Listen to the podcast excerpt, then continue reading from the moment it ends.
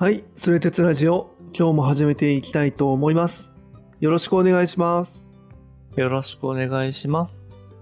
前回からインド哲学編ということで、まずは哲学がこうどこで生まれたのかとか、哲学には大きなみっつの流れがあるのではないかみたいな話を聞いてきたんですけれども、でその中でまあインド哲学のちょっとこう神話とか、そういう昔の話っていうのを踏まえつつ、今回はもうちょっとこう具体的な、より哲学に近い話になっていくのかなというところでした。はい、そうですね。あの、もう前回は本当にね、こう神様がみたいな話だったんですけれども、今回からですね、まあ、前回もちょっと触れたんですけど、あの、ウパニシャットっていう、その実際にこう、これまでリグベーダ、リグベーダの一部ではあるんだけれども、もう少しこう、抽象度が高いとか、うんもう究極なものをこう目指すみたいな話がこう盛り込まれているものがあって、まあ、そこでですね、結構、あの、それこそ仏教でも出てくるような、まあ、下脱とか輪廻とか、うんうん、あとはインド哲学とか思想ですごい重要なブラフマンとかアートマンっていう概念が結構出てくるんですよ。うーん、そうね。うん。なので、そういうのをちょっと拾いながら、インド哲学ってどういうものあったんだっけっていうのを、ちょっと今回と、まあ、次回分ぐらいでいろいろお話ししていきたいなっていうふうに思っておりますと。うんうんうん。了解。楽しみだね。なんか、そう、もうこの辺まで来るとね、ウパニシャットとかさ、うん、ブラフマン、アートマンっていうのは多分ね、なんとなくやっぱ聞いたことはあるような言葉になってくるから。はい、はい、はいはいはい。うん、そうだね。でもやっぱ全然ね、内容は知らないので。そうだよね。なんかそういう意味で楽しみだね。うん。うん。なのでね、あの、それが何なのかみたいな話なんですけど、えっと、まあ、一応時代の流れ的に言うと、えっと、そのリグベーダがまあ、紀元前、それこそせんねんとかせんにひゃくねんってまあまあ、本当に超昔だったところから、まあ大体紀元前ろっぴゃくねんなので、まあそれでもろっぴゃくねんが経ってるんですけど、そこから、やっぱりこう少しずつその究極のものとか根源みたいな、まあそういうものを目指す思想っていうのが生まれてきたっていうふうに言われていますと。あとは前回お伝えしたみたいにいろんな神様がいるんじゃなくって、うん、その神様の神様は何だとか神様を生み出したものってあるのかないのかとか前回の話だよねあ、そうそうそうそうもっと強いものというかねどんどん俺が考えたそうそう最強の神様みたいな、 みたいな、うん、のが出てきますとはいはいはい、うん、でちょっとそのブラフマンとかの話をする前にやっぱりもうちょっと、うん、じゃあそういった思想が出てくる背景というのをもう少しだけちょっと続けたいんだけれども、うん、はいはいやっぱりその根底にはですねなんか結構そのいわゆるこう死を逃れたいやっぱ人生に限りがあるっていうのを、うん、こうなんとか乗り越えようみたいな願望があったんじゃないか、まあ、あるいはそういう風なのがやっぱ見えるよねっていう風に言われますと。はいはいはい。うん。で、そこからそのね今の僕らでもある種馴染みが深いその輪廻とか下脱みたいな、うんまあ、そういう思想がもうこの当時とかもうにせんろっぴゃくねんまえとかから生まれてきてたみたいに言われてるんですけど。へー、なるほど。うん。で、ただね、結構これ僕も読んでて改めて興味深いなって思ったんですけど、うん、その最初からいわゆるこう不老不死とか、うん、永遠の命みたいな、なんかそういうのを求めてたわけじゃないっていうふうに言われてるんですよね。うん、あ、そうなんだね。そっかそっか。さっきの死を逃れたいっていうとこのイメージ言うとなんかね、不老不死みたいに繋がっちゃいそうだけど、必ずしも違うんだ。そうそうそううん、やっぱり不老不死っていうのもかなり抽象度の高い概念だから、はあはあはあ、そっか。永遠とかさ、そうそう。ああ、なるほど。面白いね。うん、そっかそっか。死を逃れたいイコールじゃなくて、その、うん、もうな階段何個か登った先の概念なんだ。あ、不老不死みたいな。そうそうそう永遠みたいなのって、うん。まさにまさに。で、どういう階段があるかっていうと、うんうんうん、やっぱりまあ、別に素朴に生きてたら、やっぱ明らかにこの今の現実世界、うんっていうのがやっぱり幸福とか喜びっていうのがやっぱ関心事にはなるんだよね。そうだね。腹減りたくないしみたいなね。あ、そうそうそうそう。うん、ただ病気になりたくないしみたいな。うんうんうん、まあだからこそいわゆるその死を逃れるっていうのはいわゆる長寿、なんか寿命がちゃんと長くなるとか、うんうん、病気とか怪我をしないみたいなものが目的になってましたと。はいはいはい。うん。で、一応その、まあ、死後の世界みたいなのはあったはあったんだけれども、うん、なんかそれも結局普遍の、ね、いわゆるこう仏教的な涅槃みたいな感じで、もうなんか穏やかで静かな永遠の世界っていうよりは、うん、なんかそのリグベーダの神々がいて、うん、その人たちと一緒になんか飲んだり食べたりして楽しく暮らすみたいな、要は今の暮らしが死んだ後も楽しく続くよねみたいな。まあ、そういうものがある種理想というか、まあ、あったらいいよねみたいなこう世界観なんですよね、うん、まだまだ。まあ、でかつそれをやっぱ確かなものにする、要は死んだ後のことは分かんないけど、まあ、いけるよねっていうのを、まあ、確かなものにするためにその儀礼とかいわゆるおま、まあ、祭式というかそういうお葬式みたいなのがあって、それを行うバラモンというのはやっぱり、まあ、特権というか、やっぱりバラモンさんの言うこと聞いとこうみたいな、うんうん、でお坊さんの言うこと聞いとこうみたいな、やっぱりそうい う, こう共同体っていうのが生まれてきてたよねっていうのがありますと。なるほどなるほど。うんうんうん。だから逆に言うと、いわゆるこう生きてるのってめっちゃ辛いよねとか、うん、その死の苦しみなんだか逃れようみたいな感じっていうのはまだそんなに出てきてない時代なんですよね、うん、このリグベーダの時代っていうのは。はいはい。そこにはあまり言及されてないみたいな感じなんだ。うん、うん。現世辛いよねみたいな話よりは、うん、いやもうちょっとそのさっき言ったような素朴なその死から逃れたいだったりとか、そうそうそう、まあ、死んだらまあ大体そんな神様のいるところに行くよねぐらいのこう、うん、まだまだこう、うん、自分たちの生きてるこの現世からの延長線上みたいな話で、あ、そうそうそうそう、理想みたいなものがまだ作られてないって感じか。その通りその通り、うん、いわゆる西洋的なさ、その理想の世界が向こう側にあって、これはなんだ仮の世界だとかね、移しみだみたいなことではなく、あくまでやっぱり今のこの現実の生、うん、生きてる自分をどうするかみたいな感じだったんだけれども、はいはい、やっぱ徐々に徐々にこう時代があの下っていくに従って、うん、やっぱこういうのがなんかこう疑われ始めてくとか、満足いかなくなってくるんですよ、やっぱり人によっては。満足いかなくなるっていうのはちょっとそうはね、納得性が高いね。なるほど。そうそうそう。だから多分ね。考えちゃう人がいたんだろうね、そういう風に、うん、例えばじゃあ来世があると、この自分の人生っていうのは、まあ、死んだ後も続いていくんだけれども、うん、それが永遠に続くかどうか分かんないとか、そうじゃあ来世で生まれました、でも来世ではまた死ぬじゃん、うんうんうん、でさらにじゃあまた来世生まれていくとした時に、うん、じゃあなんかそこにどんな意味があるんだみたいなこう強迫観念というか、やっぱ思いっていうのがじわじわじわじわこう出てきますと、うん、なるほどね。さっきの、あの、あれだよね、不老長寿とか永遠の、みたいな感じで、うん、ちょっとずつこう階段を上ってる感じなんだね。一つの問題がこう解決というか浸透していった時に、うん、次じゃあどうなるみたいなのが、やっぱ、そ, そこはあれなんだね、無限なんだね、そこは。ね、なんかやっぱ新しいコンセプトというかね、そういう問いが生まれてきて、うん、それってなんだっけみたいなのがやっぱりどんどんどんどんこう繰り返されていく、はいはい、なんかここにやっぱりねすごく面白みというか思想とかね哲学が発展してきたんだなっていう感じが受けるんですけど、だからさっき言ったみたいに、じゃあ次の人生に関しては目の前のバラモンさんがこうやって保証してくれるかもしれないけど、うん、じゃあさらにその次その次その次ってなった時に、じゃあ結局今のこのいっかいの生まれ変わりを保証したことに何の意味があるんだっけみたいな、もっと根本的になんかもう人生人生というか、その生まれ変わってまた死んで生まれ変わってまた死んでっていう全部を救ってくれるような考え方とか、うんうんうんうん、そういう知識とか、うん、技術ってないんだっけっていう発想がやっぱここに生まれてくるんだよね。すごいね、なんか、うん、ああ。バックトゥーザフューチャーみたいな話かな。なるほどね。繰り返し繰り返し。過去の、その過去の自分にアクセスするみたいなね。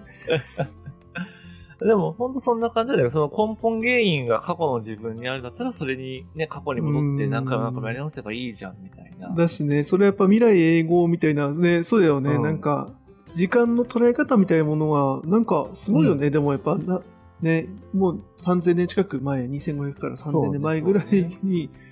その時間のこう感覚っていうものがかなりこう、なんだろうな、うん、まあ、ね、今とは違ってね、いっぷんにふんみたいな感覚がないのかもしれないけど、ね、逆にやっぱ過去未来みたいなものをこう、つながりがすごくなんか、うんと、リアルだよね。あ、そうだね、そうだね。だからね、逆にまさに言ってくれた通りで、そのいわゆるこうね、あのろくじゅっしんほうの時間は便利だけど、うん、やっぱり人間が本来生きる時間とは違うみたいな話もあるから、うん、そういう人間がちゃんと生きる時間になって考えたときに、やっぱりじゃあ次次次ってこう人生全般を変わった時の、うん、やっぱりそこにじゃあ究極のものとかこの繰り返す人生の中での根源みたいな、はいはい、まさにそれバックトゥザフューチャーの過去みたいな話よね。根っこでなんだっけみたいなものが、まあ、こう重なって見えてくるよっていう、まあ、もちろんねこの単純にとか明確に発達したわけじゃないとは思うんだけど、うんうんうんうん、まあそういう風にこう見ることもできますよって話ですね、うん、なるほどね。こうまあその後の、うん、その正解がある程度分かってるうちやから見るとってことはね、うん、定義するとみたいな話よね。はいはい、うん、まあ、別にそれが発展っていう捉え方も自体もどうなんていうのももちろんあったりするから、うん、まあそこは、うんうんうん、あの方便というか言い方なんですけど、うんうん、まあ、でこういったようなこう思考なんだろうな、まあ、プロセスの結果語れる思想とか哲学っていうのが、まあ、ウパニシャッドにいろいろ残っていて、はいはいはい、で実はここにさっきその下脱とか輪廻って話したじゃないですか、うん、もう一個キーワード出てくるのがあの、うん、業とかカルマ。へえ、あ、そういうのももう入ってるんだ、うん、このウパニシャッド哲学の中に。あ、そうそうそう、うん、そういう考え方が生まれてきてるっていう話があって、うん、でどういうことかっていうと、まあ、例えばそう単純に生まれ変わるみたいな話だったら、まあ、ユニーチェ的なさ、要はもういわゆる英語会見みたいに自分の人生が永遠に続けてなっちゃうじゃないですか、うんうんうんうん、でもそうじゃなくっていわゆるこうその時々になんだろうな、人間だったけどそれこそ神になったりとか、うん、まあ、動物になるみたいなことが起こりうる世界観だったとすると、うんうん、これはなんで起きるんだっけみたいなことがやっぱりこの問いとして出てくるんだよね。なるほど、その根本原因みたいな話だもんね。確かに、そうそうそうそう、うん、例えば今は人間だけど次ハエになるとしたら、うん、そのハエになるっていうのはどんな力が働いてるんだっけっていうと、まあ、結局はそれって要はじゃあ次の人生とか来世に対する、まあ、今世、うん、今世ってあんま言葉耳慣れないかもしれないですけどあ、そういう言葉あるのね、うん、今世、今の、ある今の、ね、来世、今世、過去世っていうのが一応あってあ、過去世もあるんだ。へえ、うん、はいはいはい、そうだから今世のあの、まあ、前世か、過去世とか前世ね、うんうんうん、のいわゆる行いの結果だよみたいな。でそれがカルマとして蓄積されていって、うん、次の、 あの人生とか、まあ、ハエとしての人生で、うんうんうん、あの出てくるんだよみたいな、やっぱそういうここに因果応報とか、はいはい、カルマみたいなものが発想として出てきますと。うわー、なるほど。そうで面白いのはそのギリシャ人とかだったらそのいわゆる神との契約みたいな感じで、なんかと罪だよね、そういうキリスト教的なそういったものをみんなが持ってるからっていうふうに言うんだけど、うん、あくまでもそのインドの思想で言うとその自分自身にどんな力が働いてるかっていうものって考えるんだよね。そうだね、自分の今世での自分のその貯めたポイントだよね。そのポイントを、まあ、あの多分人間だとごひゃくポイント、ハエだとさんポイントみたいなのもいろいろあるんだろうねそう、得ポイントみたいなのがあって、うんうん、特報だね。特報がたまると、あの、自分がこうね、あのランクアップするとかしないとかも、そんな感覚なのかもしれないけど、うん。で、面白いのは、やっぱそれが、その、なんだろうな、やっぱり数値化されているようでされてないというか、一応良いことというか、いわゆる純粋なこととか、気高いことをすると良くなるし、悪いこと、まあ、横島なこととか、悲惨なこと、うんうん、まあ、人をね、それこそ傷つけるとかすると悪くなるよみたいなことはあるんだけど、うん、でもさ、やっぱりこう人間のやっぱ世の中が面白いのは、うん、なんかめちゃめちゃ悪い人でも、なんだろうな、気づかれなかったら、なんだろう、罰されずにそのままやり過ごすこともあるし、うんうんうんうん、あんなにいいことをしてる人なのになんか報われないみたいな人がやっぱいるわけじゃない。なるほどなるほど、うん、もうそれは現実世界として、じゃあなんでよってなった時に、いやそれは来世で罰せられるんだっていうとか、報われるんだって考え方もやっぱ出てくるんだよね。なるほど、裏で悪いことしてるとか裏で良いことしてるとかじゃなくてねうん、そうそうそうそうそう、はいはい、だからもし今めちゃくちゃいいことやってる人が不幸だとしたら、きっと前世でめちゃくちゃ悪いことしてて、うん、その償いがこの人生なんだよねとかっていう発想もここから出てきますと、はいはい、うんうんうんうん。すげえ納得させられちゃうね、それ。うんうん、そうよね。うん。まあ、みたいなところから、いわゆるこう、道徳とか、社会的な、そういった思想が、やっぱその社会に定着していく、なんだろうな、こう、土壌っていうのがやっぱできてくるんだよね。なるほど。そうだね。いろんなものの、そうだね。人間の価値観だったりとか、うん、そういうそのこ多分今後話あると思うけど、その身分みたいな階層みたいなものもそういうのでなんかすごくね納得、うん、自分自身も納得しちゃいそうだもんね。 そ,、うん、そうそうそう、えーね、やっぱ結構これって僕らのさその、まあ、僕らっていうかそのいわゆるなんとなく仏教っぽい世界観に沿った僕らの価値観にやっぱり近い、うん、近いというかやっぱり馴染んでるところもあって、うん、要はさ虫とかもさおばあちゃん世代だとその虫はもしかしたらご先祖様かもしれないからなんかね、うん、殺しちゃダメだよみたいな話とか、うんうんうんうん、でそんなことをしてたらなんだあの次はね本当動物になっちゃうかもよみたいななんかそういうのってやっぱあるじゃない、うんうんうん、そうはね全然馴染むもんね、うんうんうん、そうそうそうっていうのは本当にやっぱりこのぐらいの時代から脈々と受け継がれてるものだよねっていうのもあるし、うんうんうん、今その人間の観点から見たけどこれって他のものにも適用されるから、例えば神様とかも、今は神様なんだけど、うん、次の世では違うかもしれないよねっていう考え方もここから出てきちゃうんですよ。はあ、そこすごいよな、うん。神様は特別じゃないんだもんね。あ、そうそうそう。面白いね。うんうんうん、やっぱりこれがね、その前回言った神も人もそんなにこう分かれてないというか、パキッとね、区別されてない。うんうんうん。からこそ、あのこれまではやっぱりそのなんだある種人間を超えた存在だった神様っていうのも、うん、いわゆるこう人間と動物とそんなに変わらんっていうかあの大きい括りでは一緒だよねみたいな思想っていうのも出てきますと。すごいね。神様は永遠じゃないんだね。同じなんだね。神様も神様の今世を生きているだけみたいな話なんだね。うん。あ、まさにそういう感じ。もしかしたら次は人間とか動物になるかもしれないしとか、神様悪いことしたら神様ではいられなくなるかもしれない。まあ、なんかそういう意味で言うと、そのいわゆる輪廻っていうのはそういったようなもう生の循環で、それはやっぱりもう苦しいものというか、なんとか乗り越えなきゃいけないものみたいな発想っていうのはここまで出てきて。でそれがイコール下脱。うんうんうんうんうんおねそれ今のはうんだよ。下脱にどうつながるの？うんうん、ええっとだから要は輪廻じゃん。その一生生まれては死に生まれては死にっていうのを繰り返して次は、うん、えっとなんだ神様になるかもしれないけど虫とか動物になるかもしれないと。でそれは、うんカルマっていう、うん、その行いの結果によって決まってしまうと。そうだね。うんうん、うん、そうね。これをどう乗り越えるんだっていう根本とか究極っていうのを考えたときに、うん、この輪廻から抜け出せばいい、要は生まれ直さなきゃいいとか、そういう、えっと、今の結果、今世の結果から来世の人生が始まるっていう、うん、そのつながりを断ち切ればいいっていう考え方が出てきて、うんうんうんうんうん、それが下脱ですと。なるほど、そっかその。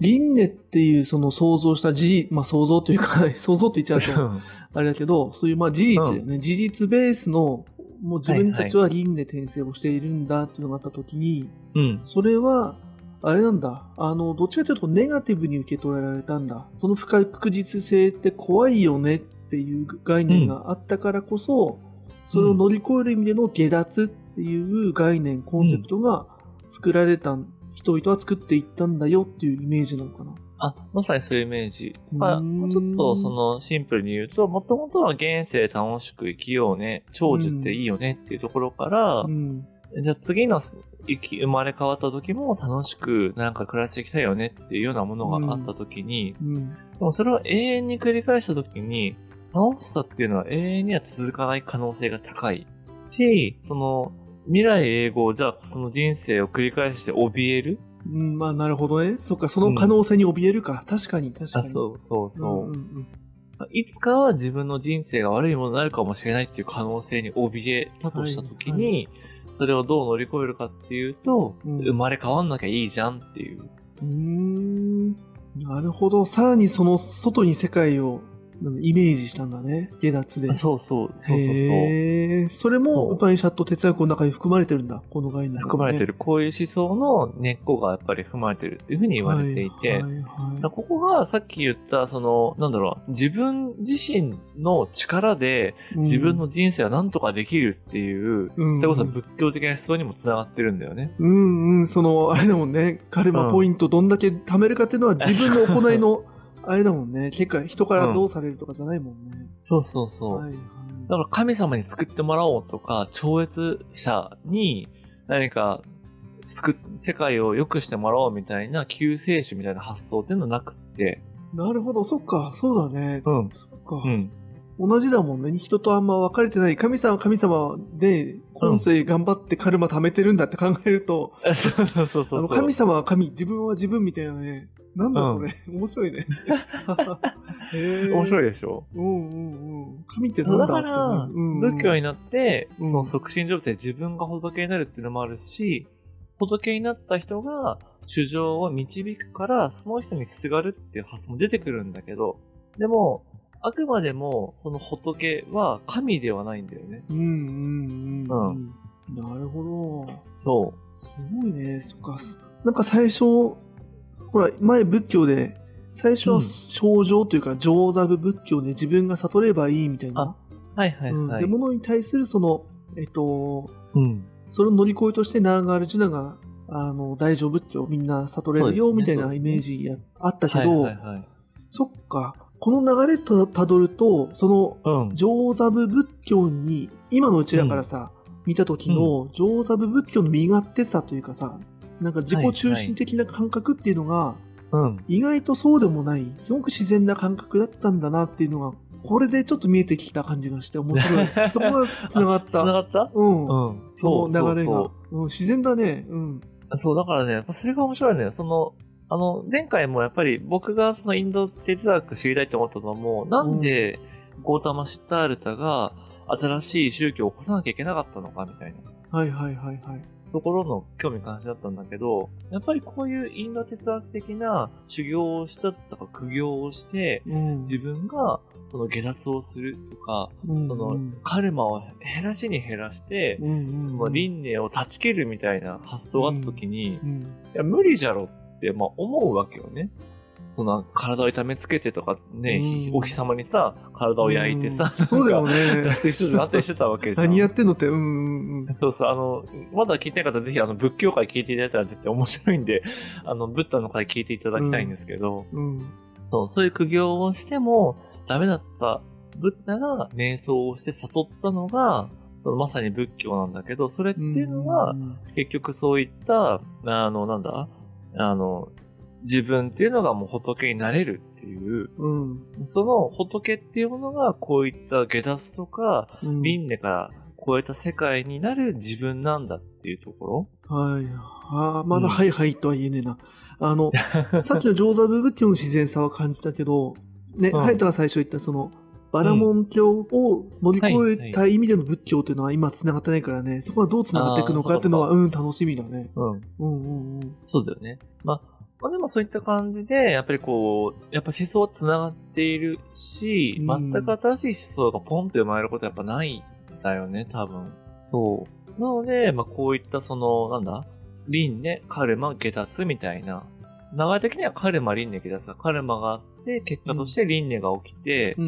んうん、永遠に人生とがつながるってとこから抜け出すための下脱っていうのが求められるみたいな、まあ、そういうこうさんステップが生まれてきますと。で、まあ、なんでここまではその構造の話なんだけど、うん、じゃあさ、うんうん、人がその来世で生まれ変わるじゃない。うんうんうん。うん、じゃない、じゃない。うん、まあ、まあ、今、今ね、ちょっとね、まあ、インド哲学モードで話してる。ごめんごめん。今ちょっと、僕が、そうだね、今完全に、あの、なんだろうな、もう輪廻あるじゃんの人になってたね。そうだね。ウパニシャッド側の人だったね、今ね。うん、西洋の時もあったよね。あったあった。あの、神が救ってくれるじゃないっていう、こう。そうそう。現在ってあるじゃないみたいなね。ちょっと前、でもあれだよね。やっぱ、憑依、憑依しないといけないからね。そうだね、そうだね。ちょっとこう、やっぱそういう思考のスイッチで話してるどうしても。あの、別に、なんだろうな、僕自身は、あれです。あの、別に、来世があるとも思ってないし、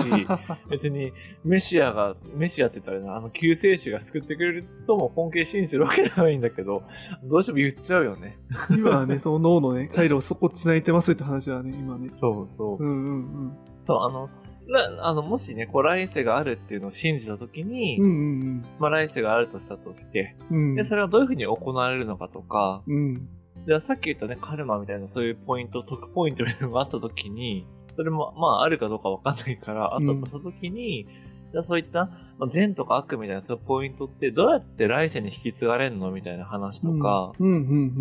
ん、そう、じゃああとは神様がさ、そうやって人間と同じみたいな感じで超越したものじゃなくなっちゃったじゃない。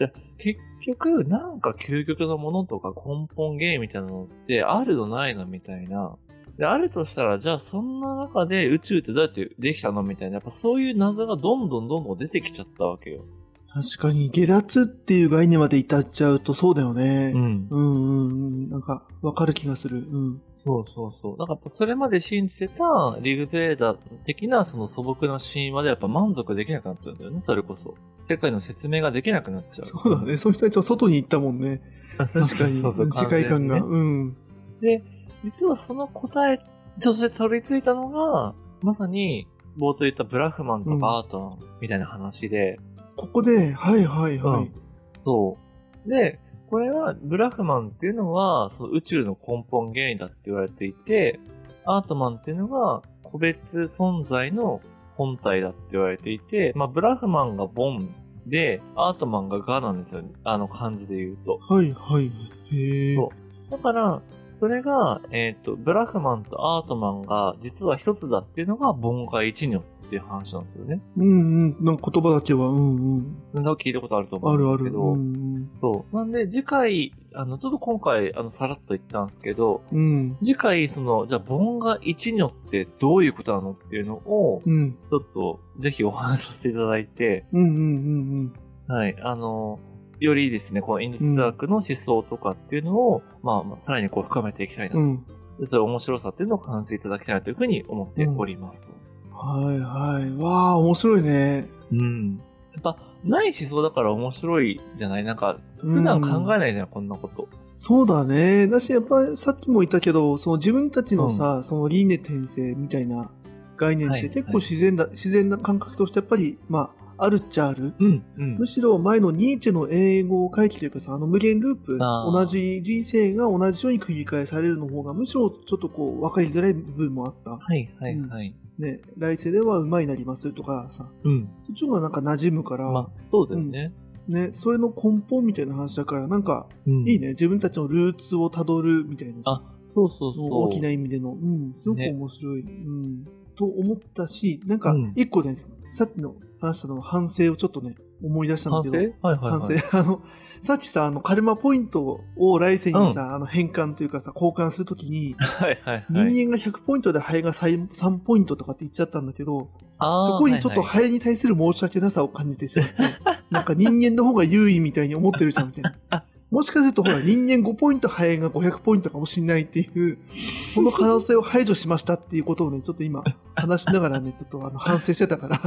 ちょっとこの、ごめん、このね、雑談会とかじゃなくて、今回ちょっとお伝えしとかないとと思って反省してた。はい。はい、そうだね。ハエが聞いたら申し訳ないからね。そうそう。いや、違う、そういう、別に聞いてないけど。あ、違う、そういうことじゃない。そういうことじゃないけどね。そうそう。なんか、ほら、せっかくこの哲学ラジオみたいなのやっててさ、そうでもあるし、はいはい、そうでもないみたいな話してるのに、おなんか人間はひゃくでハエはごなんだって言っちゃう、言い切ったことに対するなんかね、あの、申し訳なさをね、そうそう感じたから、うん、そうそう。もうね、そこだけはちょっと今回雑談の前に訂正させていただきます。いやいいですね、すごい。うん。いやありがとうございます。いや僕もちょっとねそこはスルッと流してしまったし、うん、あいつやっぱりねその後の思想的にもやっぱあるんですよ。うん、どうしても畜生みたいな感じで。あ、そうなんだね。そう。いわゆるなんだ動物っていうのは汚れたものとか。やっぱり人っていうのはその汚れた存在なんだけど、うん、いわゆる仏になり得る仏心を持つことができるっていう意味では仏の、うんまあ、世界に近い、まあ、稀有な存在なんだみたいなやっぱ思想っていうのはやっぱ普通にあるんですよね。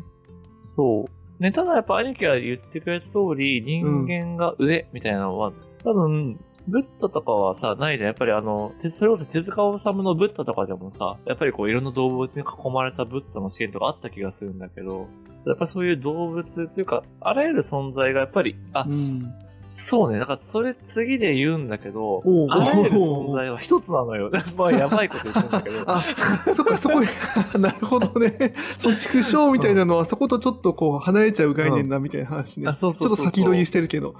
区別しちゃうから。あの、そう、そうなんですよ。だから今すごい兄貴はいいこと言ってくれた。うん。えー、でも面白いね。図らずしもつながったね、なんか。面白いし、ちょっと、うん、次回は僕ちょっと多分やばい人になると思うので、あ、そうなの？さっきみたいな、すべては一つだみたいなことを、はいはいはい、あの、何のためらいもなく言う人になるから、ちょっと、あの、うん、あの自分もちょっと、抑えようと思うんですけど、抑え、抑えないから兄貴がちょっと抑えてくれたら嬉しいです。そうだね。一応そのモードだっていう前提の上でなんかおかしなこと言ってるぞってなったら、はい、そうね、気づいたとこは伝えていきます。うん、そうですね。はい。ちょっとあの、いや、うん、ついにやばい方に足を踏み入れたかとは思わずにですね、あの、引き続きぜひあの、バランスを保っていきたいと思いますので、うん、楽しんでいただけたらと思います。はい、わ、はい、かりました。じゃあ次回ついにそうだね、ブラウフマン、アートマンの、はい、音楽とは何かというところを見ていきたいと思いますので、引き続きよろしくお願いします。はい、よろしくお願いします。今回もありがとうございます。